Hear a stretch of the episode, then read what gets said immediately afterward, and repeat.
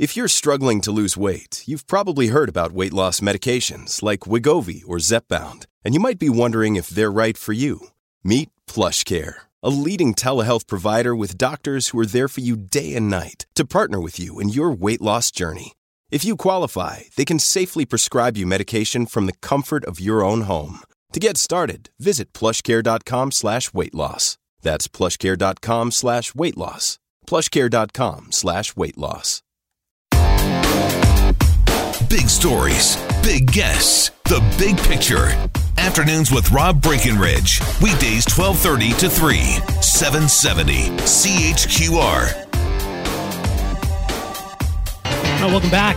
Well, it's over 100,000 uh, school kids in Calgary returning to school today. It is the 1st of September. You know, I think some kids might feel, you know, at least wait till after Labor Day. Anyway, it is back to school for most kids in Calgary today, and and look, I mean that that's that's where kids should be.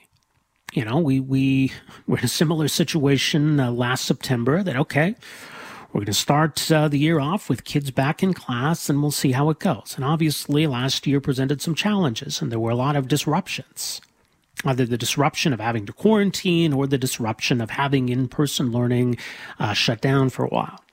So it's a really jarring year, I think, in a lot of ways for kids. And so it's, I don't know, I don't know what this year has in store. I mean, obviously there was a hope that we'd have a more or less normal school year. I, I think, um, you know, the Delta variant has, has kind of uh, scuttled those plans. But look, as I say, it's crucial for kids to be in school. And, you know, the, the learning, the social, socialization, all of it. But you know, at the same time, I mean, the, this whole situation, the pandemic, the disruption, all of it, it's it's really had a real impact on kids' mental health. And so I think we need to recognize that both in terms of the decisions we make regarding school and in person learning, but also how we approach in person learning. And there's probably a way for, you know, the system to, to address, recognize and address uh, some of these mental health challenges.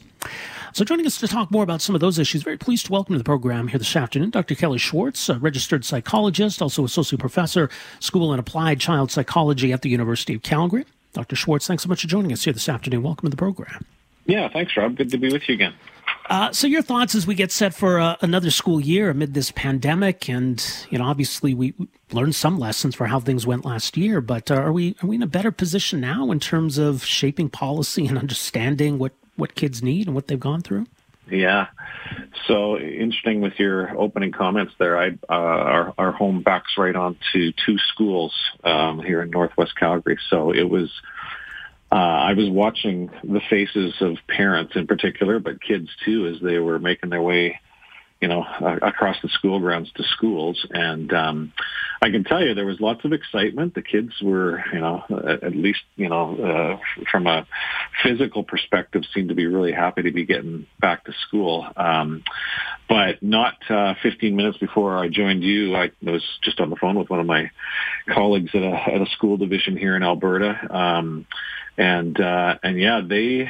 I, I I I asked them. I said, "How are you feeling this year compared to last September?" And uh, they said, "You know, we, we we're actually this this fall is a little bit even less settled than last year." And I'm like, "Wow, here we are, uh, you know, over a year into this, and we've still got you know schools trying to do their best, but they are they're literally you know."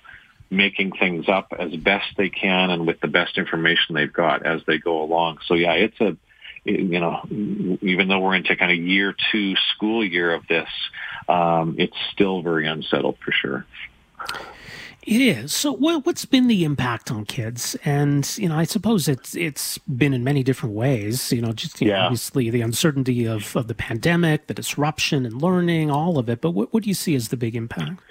Yeah, so we were privileged to work with uh, partner with four school divisions here in uh, in Alberta, two in Calgary and two in Edmonton, and we followed a sample of um, uh, over 1,500 uh, 12 to 18 year olds throughout last school year, and, and at four different times during last school year, we asked them a whole bunch of questions about, you know, how are they feeling about the pandemic and the health effects? How are they feeling about, you know, their social and educational lives?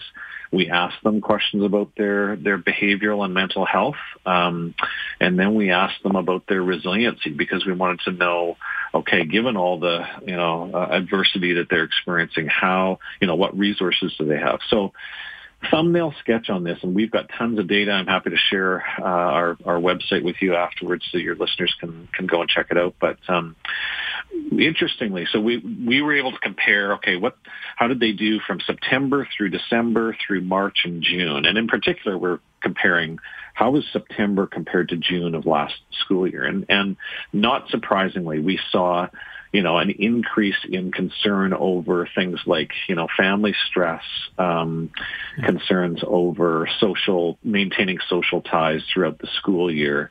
Um, we found that, that kids, you know, uh, I call them kids, uh, 12 to 18 year olds students were, were really, um, you know, feeling the pinch, but it, it's interesting how it followed the wave of what was happening during the school year. So recall that in December we went back to full, you know, school closures, back to online learning. So um, stress and and mental health concerns and social concerns were highest in December.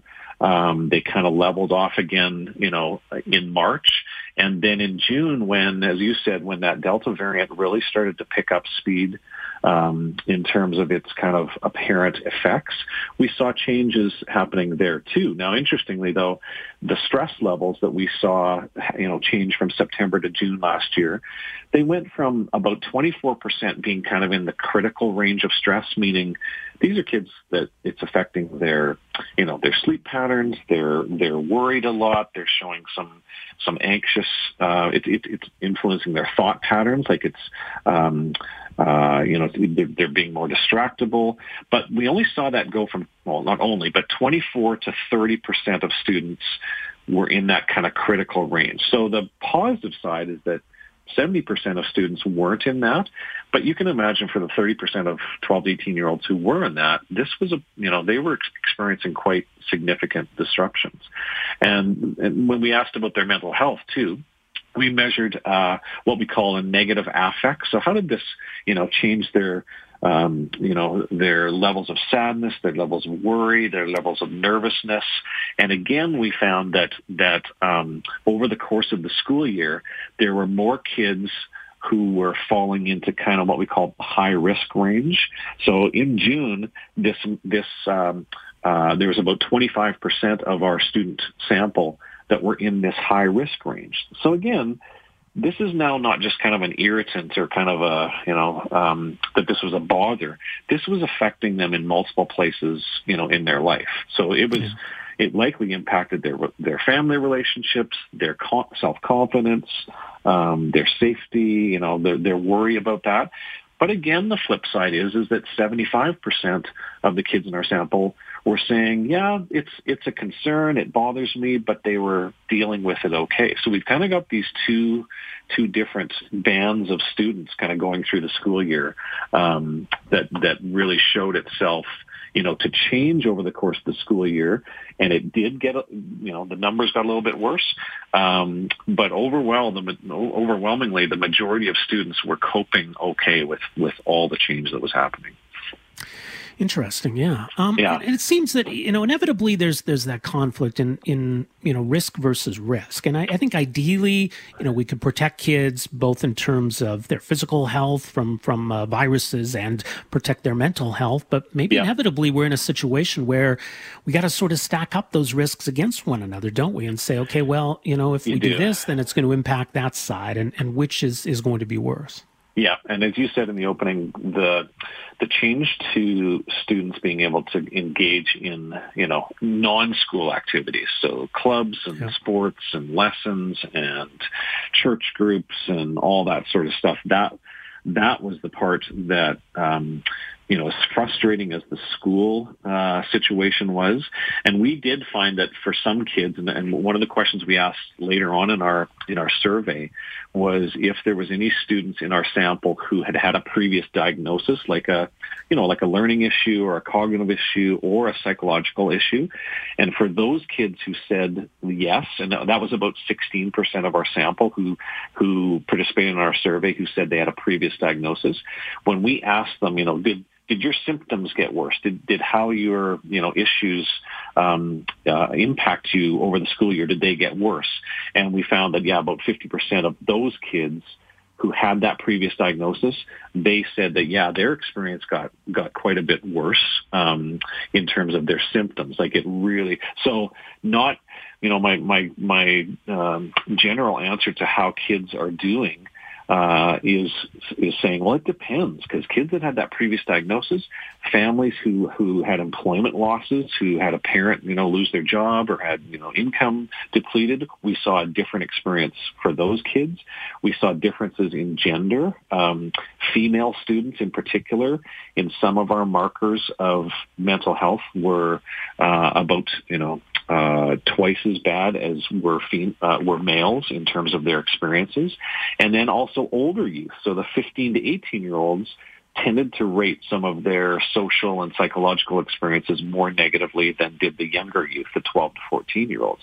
So there's there's differences in experiences on how kids are are dealing with uh, the pandemic based on a lot of moving parts and variables uh, in, in and around this. So it's it, when you know when I get asked how are kids doing, I say, well, it, it depends what kids you're talking about because it's not just kind of a general, hey, here's what all youth are experiencing. Uh, there, there's some differences happening there.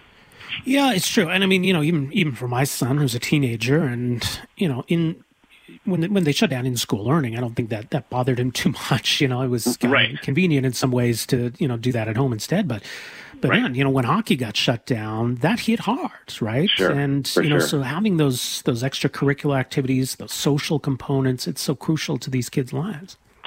Well, and, and uh, being a hockey sports parent myself, um, even though my kids are uh, are a little older now, it wasn't only the change for the for the kids, but the parents, the families lost that Yeah. that extra social contact too. They lost those networks of support and connection, and so everybody was feeling it at a family system level. It just wasn't, you know, the individual, um, you know, child level, and so that's really important for us to understand how keeping schools open uh, and keeping in-person learning open also, you know, impacts families because now parents have more contact with teachers. They have more contact with their kids' parents, you know, friends of their uh, parents of, uh, of their kids too. So they've got that social networking that happens. So you do have that kind of, you know, that that resource that that is truly a, you know, a family experience, not just an individual child experience too. Absolutely.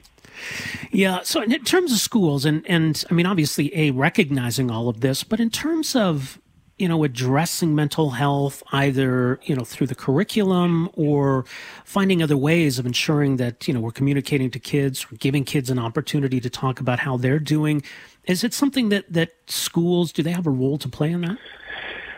I mean, they absolutely do. I'm always cautious, though, that we don't, you know, make our schools and our teachers, in particular, the be all and end all for all of us. They Oh, yeah, can't. They exactly. can't. We can't keep adding to their, you know, to their load. But they have, you know, uh, and, and we've got reports, both, you know. Uh, uh, academic studies coming out now looking at teacher uh, experiences and, and the, the changes and, and um, you know adaptation that they did. They're doing extraordinarily well in terms of how they're trying to you know monitor kids you know physical health, monitor their social health, and monitor their psychological health. And those three are they're not mutual exclusive. They all go to together. But yeah, we, I, I certainly am a believer that schools can be kind of the hub for where we both, you know, watch how kids are doing, um, intervene and assess. Of course, my area in school psychology, that's such a big part of what we do is, is um, you know, uh, making sure we do, you know, uh, standardized assessment with kids to, to find out, you know, how's their learning going? How is their uh, cognitive functioning? How is their social and emotional functioning? So that's such a big part that is done in schools as well. But then also, I think what's going to be interesting to see is over the next, you know, months and years is if schools can also become, you know, a hub for the provision of intervention and uh, and sources of, of strategic programming and support for students.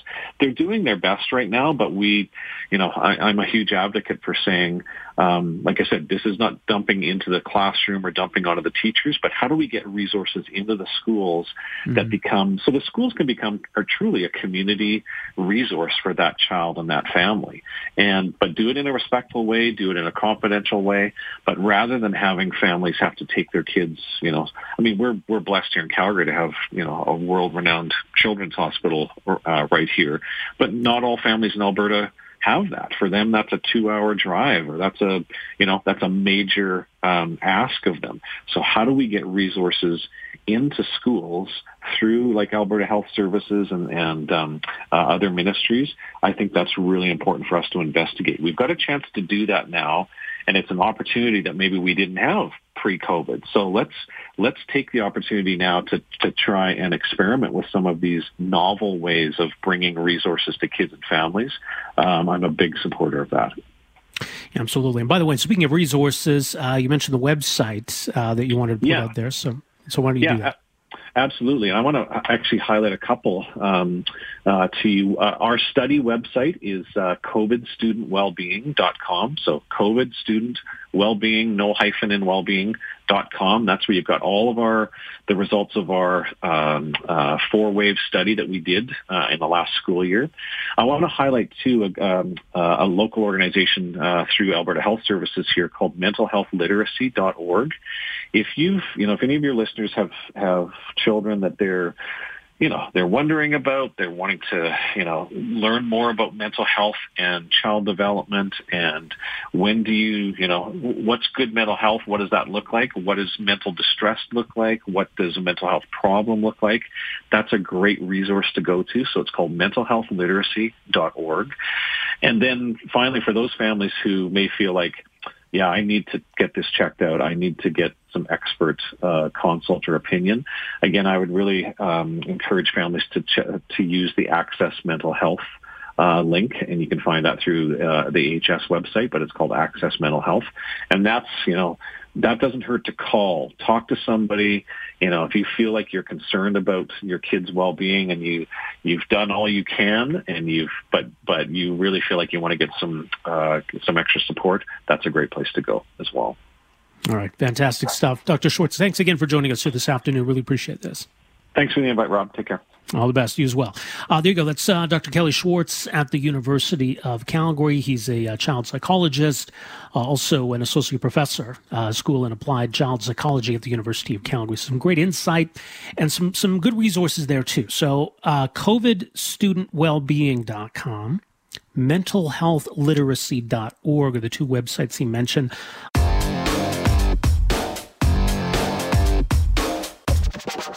So, at the top of the hour, though, here, I wanted to talk about the situation in Afghanistan and what it is we're leaving behind. And I think, unfortunately, we're, we're leaving a lot behind, not just Canadians, not just those who want to flee, but uh, obviously, I think we're leaving behind, we're, we're sacrificing uh, a lot of the gains that were made in Afghanistan. And in particular, what this all means for the women of Afghanistan. So I wanted to, to bring into the conversation uh, somebody who's obviously been very connected to the situation in Afghanistan for many years. Uh, Dr. Lauryn Oates is uh, with Royal Roads University, the School of Humanitarian Studies, uh, and also is executive director of Canadian Women for Women in Afghanistan. Uh, much more at uh, CW4WAfghan ca. Lauryn Oates, great to have you with us here this afternoon. Welcome to the program. Thanks very much for having me.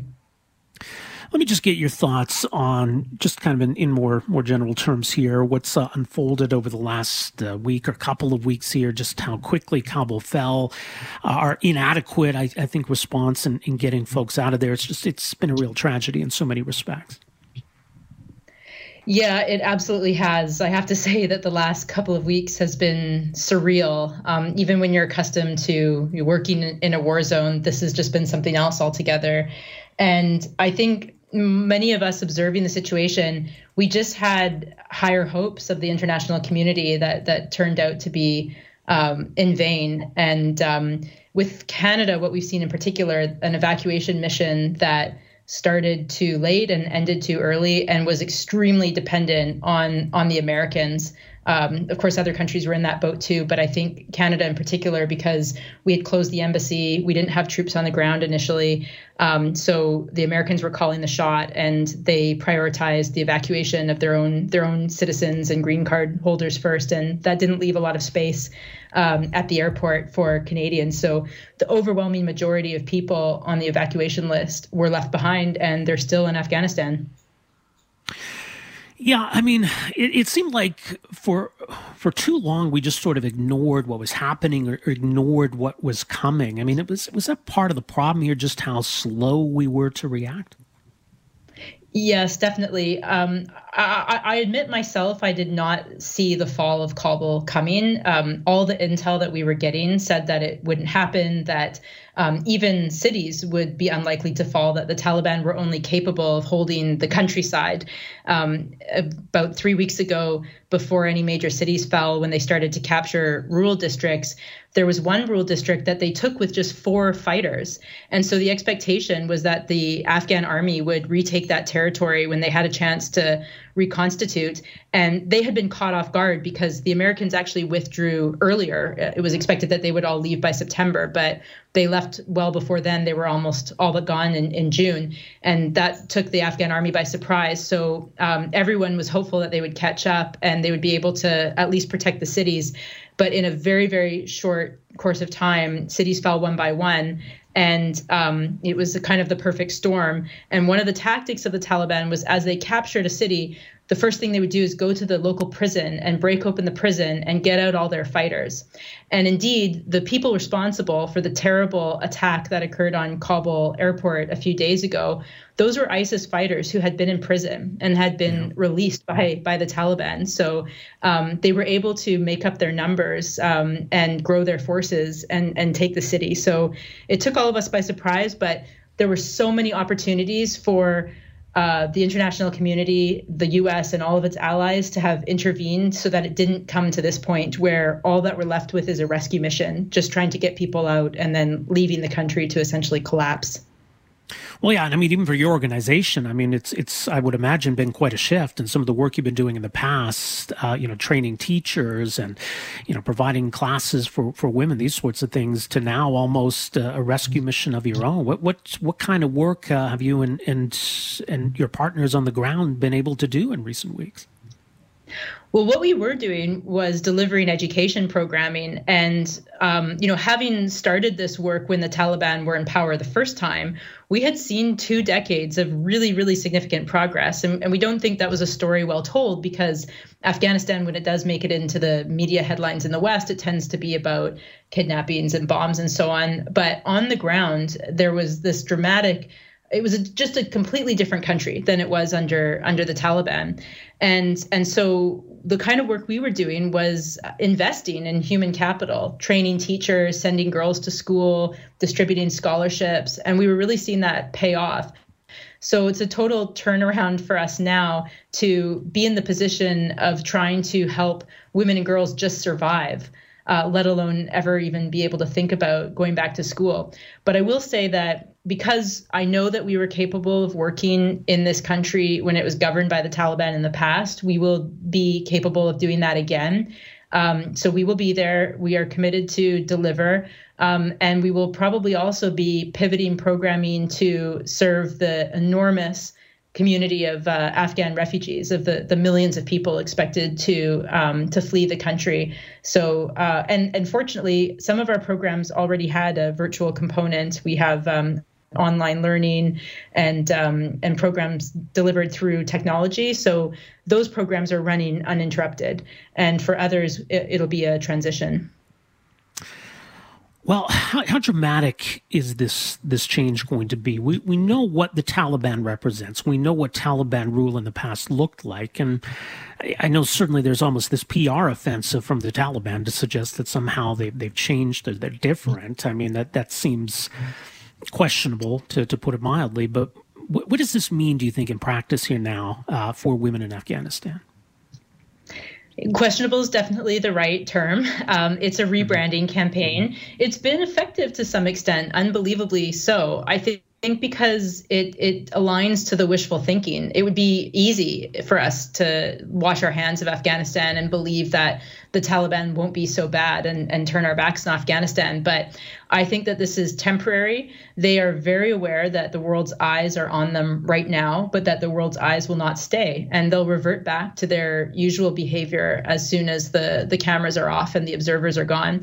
But one thing that gives me some hope is that this is a very different Afghanistan than the one that they took control of in 1996. This is an Afghanistan that is integrated with the world, um, whereas in 1996 it was one of the most isolated places on earth. There was no internet. There were not even phone lines. There were not working banks. Um, it, this is a place that is connected, and it's harder to hide what they're doing. And people have had 20 years of being able to go to school and have uh, free press and freedom of mobility and and they're resisting. And what was really remarkable was uh, a few days after the Taliban had taken power in Kabul people were actually protesting in the streets. There was even a women's protest in Kabul and there were images of these women face to face with Taliban police and they were not budging. And in other rural provinces people taking down the Taliban flag and replacing it with the previous government's flag. So you didn't see anything like this the previous time. So I think it won't be as easy for them to impose their rule as it was before. Um, they're they're simply facing a much more um, free and modernized population than before, and women who are very very brave and absolutely unwilling to relinquish their rights that they they won with uh, with much effort.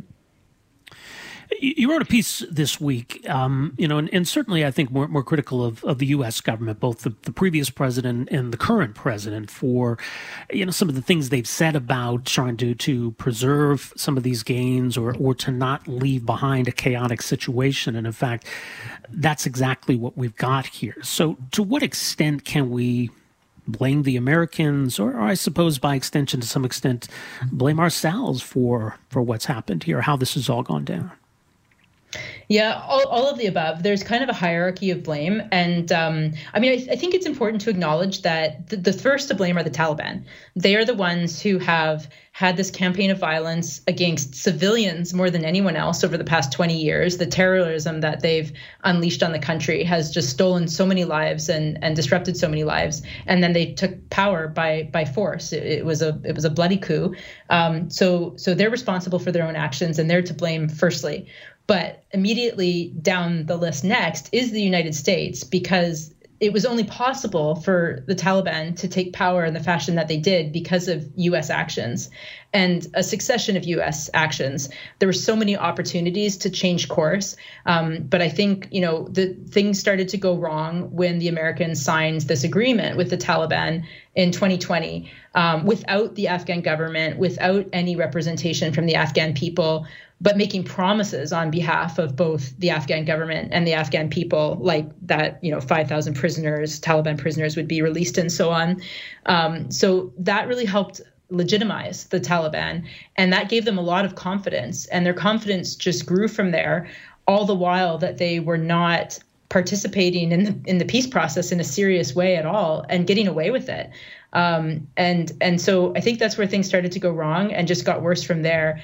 And even when there was a change in administration in in the United States, um, President Biden, uh, you know, not only maintained this policy um, against the the advice of um, of people around him in many cases, but um, he made it worse. He accelerated the withdrawal, um, despite all of the evidence that this could very possibly put the Taliban in power, um, and and that's exactly what happened. So they're responsible. And then third down the line is is their allies who went along with that, and and I'm ashamed to say that that includes Canada. Um, we put ourselves in a position where we're very dependent on on American policy and actions, and um, I'm not sure that this is this is uh, a policy that we'd want to align ourselves to. Um, you know, when when we look back on this historically, if we'll feel proud of uh, of what we did in Afghanistan, um, which is which is walked. We walked, yeah. and there were so many opportunities to have d- done it differently.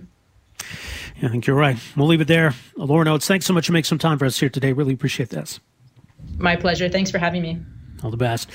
Uh, there you go. That's uh, Dr. Lauryn Oates, Executive Director of Canadian Women for Women in Afghanistan, CW4W, afghan.ca.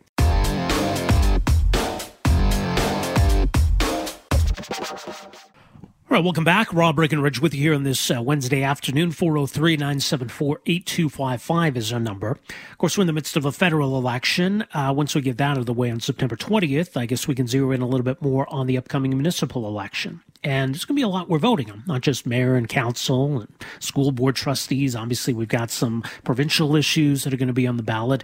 And there's also the question in Calgary uh, of whether to once again fluoridate our water. Now, we've been through this many times in this city. Numerous uh, votes, numerous different decisions. And so, once again, uh, City Council has decided to not make a decision and once again leave it up to the voters. Now, I personally don't think that it should be subject to another plebiscite. I think City Council should have just made a decision. If councilors believe that we do need to fluoridate our water, then just make the decision and do it. So, anyway, it's going to be left to the voters to decide once again, perhaps until we decide to do all of this all over again at some point in the future. But what's been the impact of removing fluoride from the water? It's been 10 years uh, since uh, the, the fluoride was removed from drinking water in Calgary. Now, in Edmonton, uh, fluoridation has remained. It's it's been constant there. So we've got some interesting case studies here. We've got Edmonton with fluoride in the water, Calgary without. And so a new study out of the University of Calgary has used that as the starting point for an in-depth study looking at the impact. And it finds that dental health among children in Calgary has suffered due to the removal of fluoride from the water. So I think it's it's important to to talk about this and understand this, I guess, if we're being asked to, to make this important decision in the municipal election in October. Joining us uh, to talk more about the uh, findings of this study, very pleased to welcome to the program here this afternoon Dr. Lindsay McLaren, uh, professor of the Cummings School of Medicine at the University of Calgary and the primary investigator on this study. Dr. McLaren, thanks for joining us here. Welcome to the program. Hello, thanks for having me. So, like I say, I mean, the, the basic parameters of this study are fairly straightforward. We've got uh, Calgary that does not have fluoride in the water, Edmonton that does. But, you know, how do we drill down, so to speak, and, and really try to understand the differences between the two communities and why they exist? Mm-hmm, mm-hmm. Yeah, thank you. So you you described it very well. In fact, uh, thanks thanks for that. So with this type of research, where you're studying populations, populations are are messy and dynamic, and there's lots of different things going on. It's it's called an observational study, mm-hmm. and so what you need to do is just think carefully about the different factors that um, might be uh, contributing to differences in dental health, and then try to measure and assess those to to the best extent that you can done.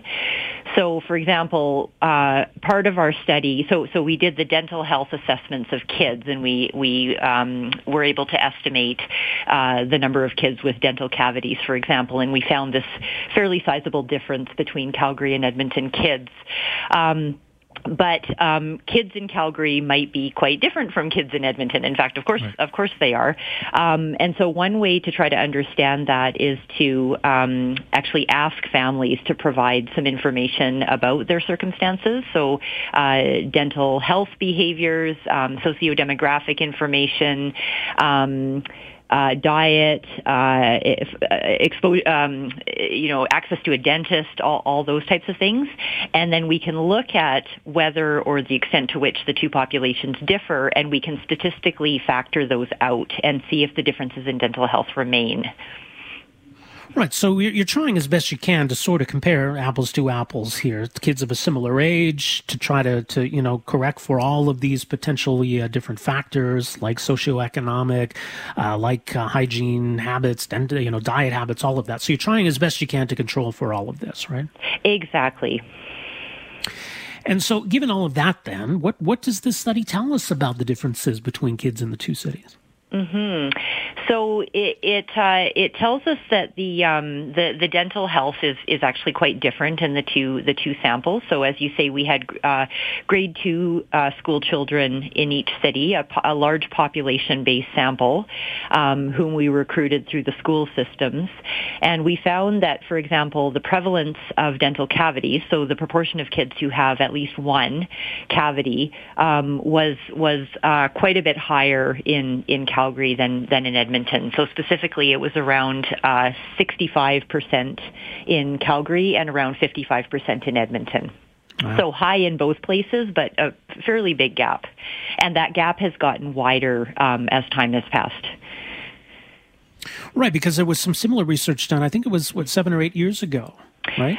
Uh, so it was pub- so that was my group as well. that was uh, published yeah. in 2016-17. Yes. Okay. So the, the so yeah, as you say, then the, the, the gap is, is wider now than it was than it was then. Yes. Interesting. So, to what extent then can we ascribe the the fluoridation um, issue as as uh, a deciding or definitive factor here? Mm-hmm, mm-hmm. So, so again, it, it's a matter of of really um, trying to think about what other factors might explain um, the difference, and trying to trying to rule those out. Mm-hmm. Um, and so we, you know, we we did we took a number of steps to try to do that. Um, it's not uh, it's not an exper- like an experiment. Um, so so you can't um, you know randomly allocate kids to one condition or another and and force everything to be equal between the two groups. That that's not how this kind of research works. Right. so the best you can do is just be very thoughtful about what else might be going on and try to measure and account for those factors Right, and I mean this this would also dovetail with other research that, that tells us about the, the benefits of fluoridation. So we know that it can have an impact when it comes to, to cavities. So, you know, that, that has to, you know, be factored in as we, we assess the findings here, doesn't it? Yes, that, that's an excellent point. You, you always want to look at the body of literature as a whole um, and, and consistency among studies in different uh, settings is, is an important part of that. Um, the, the issue with uh, fluoridation cessation, or well, any element of this, but fluoridation cessation in particular, is that whether or the extent to which it has an impact is probably going to depend on what other kinds of factors are, are going on. So, for example, if we had a very robust dental public health um, service, or if we had universal dental care as part of our dental health system, or if we had um, lower socioeconomic inequities in our society, then it may matter less whether we mm-hmm. have fluoridation or not. Um, but in Calgary and in Alberta, we have, you know, a very, very small, very important, but very small dental public health program. Dental care is in the private sector, so it's quite expensive and out of reach for many. And we have significant um, socioeconomic inequities in our society. So it's it's reasonable to predict that fluoridation uh, would matter in such a setting, and our our results bore bore that out. Yeah, it's interesting because clearly this this illustrates the benefit, but I think at the same time it also illustrates that it's not a panacea. I mean, Edmonton has fluoridation, but obviously, you know, th- th- this this is still a challenge in Edmonton, right? So it doesn't make those other issues go away. Absolutely, no. That's that's an excellent point. It's not a panacea. Mm-hmm. Um, Let's talk about cavities though, because you know we tend to think of it as you know something kids are going to get, and you go to the dentist, the dentist fixes the cavity, you know, no problem. We we tend not to think of cavities as a big deal, but I mean, well, a they're preventable, but but why is it important, and what what is the concern about you know having numbers higher than they need to be? Mm-hmm. Yeah, a- excellent question, and I do hear that one quite quite a bit. Um, so so dental cavities uh, can be painful if you've had one, you may know. um, right. And in kids, uh, you know, having a, a mouth that hurts uh, can can impair learning and ability to concentrate and so on, which is which is quite important. Um, most people don't know this, but across Canada, for really young kids, so under age six, uh, dental cavities is actually the number one reason for day surgery, and almost all of those procedures are performed under general anesthetic. So that's very serious for for very young kids. Um, and dental health uh, in childhood is very predictive of dental health in adulthood. So, so the problems don't stop when when the baby teeth um, fall out. Um, and as you said as well, um, it, it is preventable. So, so why wouldn't we try to find a way to prevent it? Yeah. Some important points. Uh, we'll leave it there. Dr. McLaren, thanks so much for joining us here this afternoon. Really appreciate it. Thank you. It's a pleasure. All right, Bye all now. best. Take care. That is uh, Dr. Lindsay McLaren, professor of the Cummings School of Medicine at University of Calgary, primary investigator on this study. So they say that the findings are pretty clear here. Uh, that ending fluoridation has had a negative effect on children's dental health. There's there's clearly a worse situation here than in Edmonton, and it's a gap that has grown in recent years. Now, again, it's not as though things are perfect in Edmonton, and so challenges still remain. This is not a panacea, as she mentioned, but it can have a benefit. Now, obviously, part of the reason why the decision was made to remove it was because of cost. And I do think it's fair to do a cost benefit analysis. So this makes it pretty clear that there is some benefit. So to what extent can we realize that benefit? Can we quantify that in, in, in dollar terms? In terms of the benefits uh, we're realizing, and does it justify the cost of putting fluoride back in the water? Or if we're able to at least quantify those benefits and also look at the cost of doing that, what are the costs of other interventions? What are the costs of trying to make uh, dental care more accessible to certain families, or just making sure that you know they have what they need at home? Uh, and in terms of you know basic supplies, in terms of knowledge, in terms of all of that, uh, so that maybe more of these issues can be taken care of at home.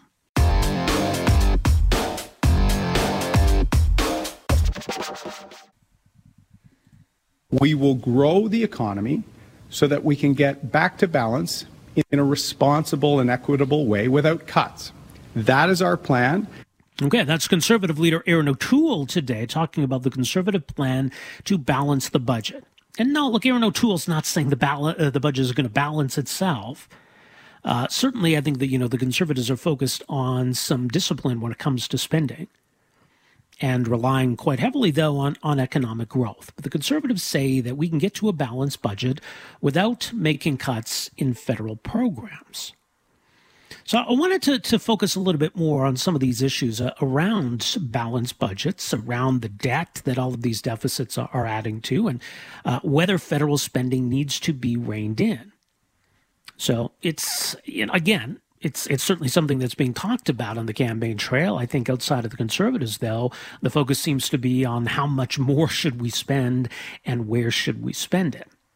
Joining us uh, for some thoughts on all of that, very pleased to welcome to the program here this afternoon, Jake Fuss, uh, senior economist of the Center for Fiscal Studies at the Fraser Institute, FraserInstitute.org. Jake, great to have you with us here this afternoon. Welcome to the program. Thanks very much for having me on. Well, and you co-wrote an op-ed uh, the other day saying, look, you know, we, we need some focus. We need to hear the leaders talking about spending and deficits and, and debt. Are, we starting to see signs of that? Yeah, well, like you said, you know, deficits and debt have certainly surged during the COVID-19 pandemic across Canada. Um, but, you know, despite this, um, you know, deficits and debt haven't been discussed much at all. Um, you know, it's starting a little bit now um, during the current campaign, but this is obviously a critically important policy issue. Um, you know, we've seen a, a, recent report projecting the federal government is not on track to balance the budget until 2070 um, without changes in spending or tax policies. Um, so we think this is certainly an issue worthy of more discussion on the campaign trail. Um, and we certainly invite discussion from all the different political parties on this on this important issue. I mean, not necessarily to single out the conservatives. I mean, they, they are talking about this today and, and wanting to make balanced budgets a priority, which is encouraging. But I don't know. I mean, do you, you buy this notion that, you know, with some spending restraint and some economic growth, that we can get back to balance? You know, I think part of the problem too is is um, you know timelines too. Certainly, you know we see with the the conservatives, uh, they're talking about not being able to balance the budget for the better part of a decade, or or the liberals uh, haven't had a, a target date yet. Um, and we really have to think about the costs of these things in the long term too, and what that means. Um, if you have rising interest rates, your interest payments are going up. At the same time, you're also deferring tax increases to the future to pay for a lot of today's spending. Um, and then at the same time, um, you know, it, you actually have to have a plan for what you're going to do on the spending side in the long term. Um, and then, God forbid, there's a you know bump in the road um, in terms of in terms of another recession or another external event that also throws your economic growth rate off. Um, you know, there's a lot of challenges and a lot of potential issues and risks on the horizon um, if you're having a very long timeline for that actual plan to balance the budget. Um, so there's a lot of concerns with all the different political parties in terms of their plans right now for, for balanced budgets, whether they're stating them or, you know, in, in real terms or not. Right. And, and, you know, certainly governments have pointed to historically low interest rates as kind of a justification for all of this borrowing. But, you know, when that, that borrowing gets as, as much as it is, even with low interest rates, we, we still do pay a considerable amount each year in terms of interest costs. And you'd alluded to it. If we see interest rates go up, which may be how we, we deal with inflation, for example, that's going to make those costs even bigger, isn't it? Well, certainly. I mean, right now, you know, we have the federal and provincial governments spending roughly $50 billion annually on just interest payments alone, and that's with historically low interest rates. So if, if those start to increase um, in the future, um, that's going to leave fewer resources for things like government programs, things that we care about, healthcare, education, social services. Um, and if that amount grows in the future because interest rates or are increasing or debt is rising at the same time, um, then this is money that doesn't go to things that we want. Um, and at the same time, you know, we recently did an analysis where we said, hey, you know, we do have historically low interest rates right now, but if interest rates even return to the levels we saw in 2019, right before the, the COVID pandemic, um, you know, we would actually see about a 60% increase in interest costs at the federal level. Um, so, you know, there's a real tangible cost um, to all of this, and it's certainly a risk that we need to keep in mind, and all political parties should definitely pay attention to interest costs in particular. Yeah. How much of a, a, structural deficit do we have? Because certainly there was a whole lot of what was intended to be, I guess, temporary emergency spending, and some of that's starting to wind down. But you know, the, the government going into this election had talked about, you know, major new ongoing social programs like pharmacare and child care. So, what what's the imbalance we have right now between spending and revenue? Yeah, well, I mean, there's certainly some justification for, for temporary spending on things, you know, like healthcare or border security measures um, while we're dealing with you know COVID-19 for the foreseeable future. Um, but you know, new programs, particularly that are permanent or new initiatives that will add billions of dollars in expenses, is really where the issue arises in creating that structural deficit in the longer term. Um, so you know, new programs either require tax increases imposed on Canadians today, or the government has to borrow money to pay for it and imposes the tax increases at a later date, and that can burden future generations of Canadians. Um, so, you know, it's really about asking questions about the costs of different campaign proposals, um, having a robust discussion over what is necessary for emergency spending, um, and also keeping an eye on permanent initiatives that have little to do with COVID, um, because that's where we can really get into sticky situations in the long term. I mean, I suppose it would be more honest of, you know, the parties who say we need higher spending to say, and, and here's the taxes we're going to raise to pay for all of that. Of course, that has consequences, and it's all premised on the notion that this is all necessary and justified spending. Is there a lot of room, do you think, though, on the other side, Jake, to, to make cuts in Ottawa? Yeah, it's a good question. I mean, it's certainly having a discussion of kind of what you do. Um, you know, if there's a consequence if you take action, and there's also a consequence if there is inaction. Um, you know, one thing we always look at is the 1990s, for example. Obviously, we're nowhere near where we were um, in the 1990s today. Um, but, you know, I, lo- I look at the example of the federal Liberal government under Jean Chrétien and Paul Martin back in the 1990s. They had to make difficult decisions because they had a near debt crisis. Um, you know, they had interest payments basically consuming a third of all federal revenue. Um, but, you know, they chose not to pass the burden of debt down to the next generation. They had, you know, an entire review of government programs. Um, they had to make these difficult dis- decisions um, and not pass this decision down to another government. Um, so I, th- I, think it's going to be important for whatever political party, um, you know, wins the election to have a credible plan post-COVID um, to try to balance budgets, pay down debt, and balance the needs of citizens. It's not going to be easy, but it's certainly a necessary um, decision in the long term. Well, and yeah, I mean, part of it is look. There, there, was, I think, there was an appetite for that at the time, and maybe a lot of it comes down to to public perception or or public priorities or what it is we want from the current or the next government. Um, is it your sense that you know that Canadians still care about these issues? That this still is a priority? I mean, I, I hope that it is, but what's your sense? Yeah, I think you know there's there's obviously mixed feelings out there because you know there's a lot of fallout right now from COVID, so people are certainly sure. struggling um, on on these aspects. But I think you know it's, it's certainly a, you know a longer term discussion because um, at, at, the end of the day, it will affect Canadians, particularly younger generations of Canadians. If you have right. those tax increases in the future um, to pay for today's spending and, and deficits, um, there's certainly a longer-term consequence for all Canadians, but particularly those that are, you know, between the ages of 16 to 30, you know, in particular um, especially to cover those interest payments, to pay for um, today's spending in particular. Um, so, you know, I, I, do think this is an issue that's at the top of mind for a lot of Canadians because um, you do have to think about, you know, not only what are the costs, you know, in the next four years um, over the course of, of the the election and, and the government, um, but also longer than that. You know, what are what are we going to be facing 10 years from now, 15 years, 20 years. Um, you know, I think that's that's top of mind for a lot of Canadians uh, in terms of what what's in the future. Absolutely. So, some important decisions uh, in, in the coming years for the next government. Uh, we'll leave it there for now. Jake, much more is mentioned, FraserInstitute.org. Appreciate you joining us here this afternoon. Thanks for this. Thanks very much for having me on. The best. Uh, that's uh, Jake Fuss at the uh, Fraser Institute. He is the uh, senior economist with the Center for Fiscal Studies at the Fraser Institute. So his thoughts on, you know, why this needs to be a priority, what we're hearing from the various political parties. Let me just give you a chance to hear a little bit more of uh, Erin O'Toole, conservative leader, talking about this on the campaign trail today. That yes, they want to make it a priority to balance the budget, but he says they're not going to do it overnight and says that he believes it can be done without making cuts. Here's what he said As a father of two, I want to leave a better Canada for my children. Business as usual isn't good enough. Canadians need more. Canada needs more. Only Canada's Conservatives have a plan to get spending under control and balance the budget.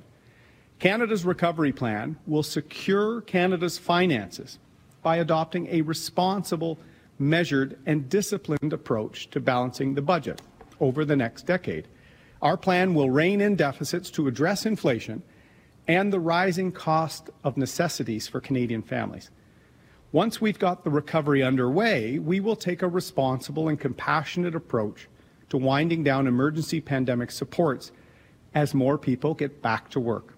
You're pledging to balance the budget in 10 years. In which areas specifically are you planning cuts? Canada's recovery plan will get the country back to work in all sectors of the economy and in all regions of the country. We're the only party that wants to get everyone back to work.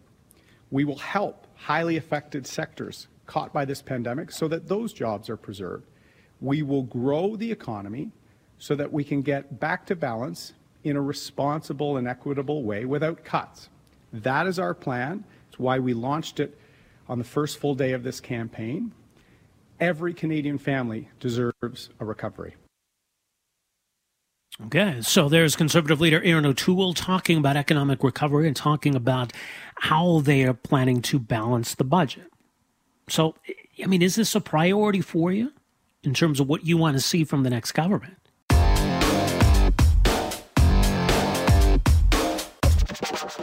Welcome back. Rob Breckenridge with you on the Corus Radio Network, part of our Decision Canada coverage, uh, focusing today on the issue of the opioid overdose crisis. And uh, today does happen to be uh, International Overdose Awareness Day. But it has been something, in fairness, that, that the political parties have been addressing on the federal campaign trail frankly, it's an issue that, you know, we need the federal government to act on, certainly the provincial government to act on. Even municipal governments have a role to play as well. Uh, today, Liberal leader Justin Trudeau was asked about the crisis and said if re-elected, his government would treat this as a health issue as opposed to a legal issue, and also pledged to work with provinces to address the problem. Can I get you to commit today that you would decriminalize and legalize opioid use? We have moved forward significantly on measures around safe supply.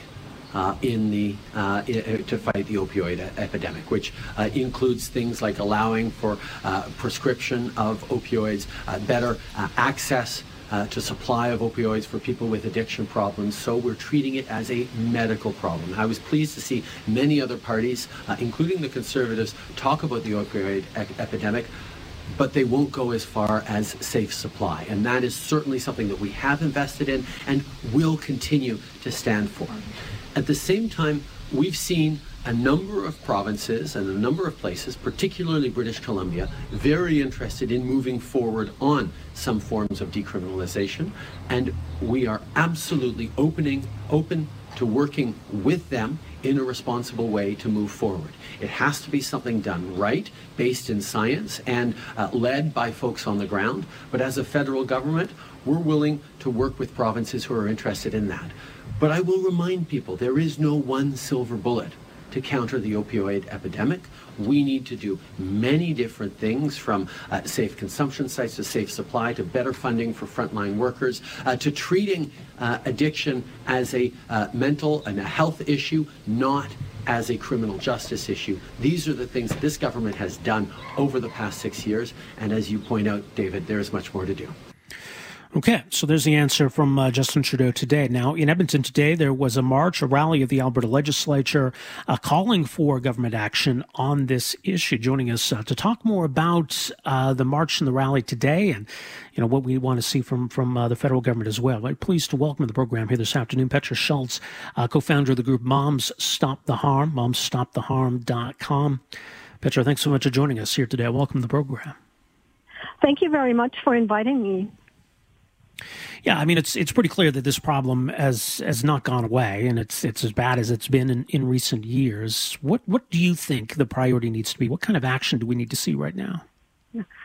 The problem is actually worse than it's ever been. Um, yeah. it, we have four Albertans die every day, and what is really happening is that the province is putting all its eggs in the wrong basket. They're focusing on recovery, where people die before they can ever think about or seek recovery. And what we have to do is first keep people alive, which is through harm reduction, but also because drugs are so toxic now, we have to move forward and provide people with safe pharmaceutical alternatives. People who need it, provide them with safe pharmaceutical alternatives. You keep them alive, and it's a way of connecting people with health services that they can trust. Yeah, I mean, a, lot of this does fall to provincial governments to deal with, and, and I think you're right that the current Alberta government uh, doesn't really want a lot to do with any of the, those kinds of policy responses. Why, why do you think that is? Well, to me, as somebody who's lost a child to an overdose, it seems like they don't care about people who use drugs and about their families. I can have no other explanation how a government can stand by and have so many people die. They also have a single focus on providing recovery. And you know, I'm all for recovery. Everybody here today is for recovery. But recovery comes in a spectrum and is different for different people. And also, if we don't make sure that people stay safe and alive, um, it is never an option for them. And we see cuts to harm reduction services like supervised consumption sites and, and programs that keep people alive. And that is really contributing to the death toll that, that we are seeing. Well, that's the thing, right? I mean, we, we know what can save lives, don't we?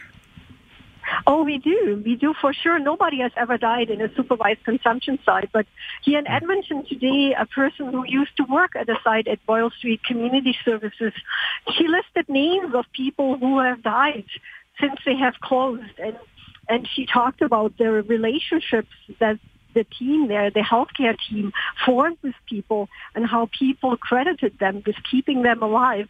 But yet that site is closed and, and it should not. We should expand things that save lives. We should treat people with dignity, with respect, and with kindness in instead of turning our shoulder. Well, and, and certainly this is a, a, toxicity problem, right? A contamination problem that, that's contributing to overdoses. But what about tackling sort of the you know, the root causes? How, how do we go about that side of it to, to prevent people from, from getting into to these situations in the first place? Is, is there a need for a strategy on that side?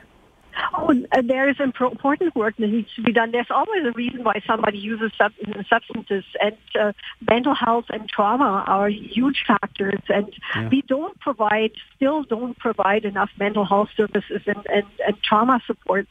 When a person is still dealing with their trauma, it's really hard also to expect them to uh, to stop using substances because that's really their medicine at that moment. So we really need to expand that. We also need to make sure that um, people have housing, that they have good, stable housing and supports in place. And we need to make sure that people have a stable income. Uh, today, we also talked about the fact that many people who work in trades, uh, that tr- we lose a lot of tradespeople to overdose. And in there, we, we need to make sure that people can talk about it and seek help, uh, seek help and uh, mm-hmm. reduce the stigma that is so associated with um, mental health and with substance use. Well, we talked about the role the province has to play, but it, you know, it's it's something that kind of transcends jurisdiction. I mean, we we've got a federal election underway. We'll have municipal election yeah. following that. There's a role for Ottawa to play, isn't there? There's a role for cities to play. That it, it's all levels of government really that we need action from.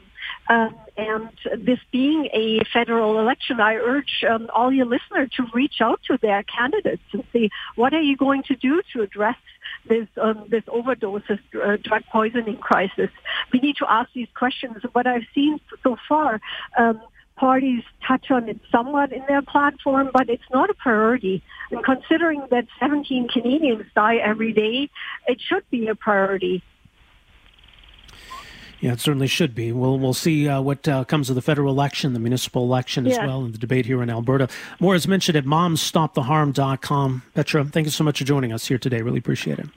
Thank you so much, and thank you to your listeners. Bye bye. All the best. That is uh, Petra Schulz, uh, co-founder of Moms Stop the Harm, and you know, I mean, as she alluded to, this is something deeply personal to her. I mean, she lost a child to this, and, and a lot of Albertans have. I think first and foremost, we got to save lives you know, counseling, recovery, treatments, all of that is valuable, but it's pretty useless if the person dies. So, first and foremost, we have to save lives. First and foremost, we have to want to save lives. We have to have enough compassion to want to save lives because we know how to do it. I think we need to understand what's at, at the heart of all of this, what's leading people into addiction. So not just how do you get out, but how do you not go in in the first place?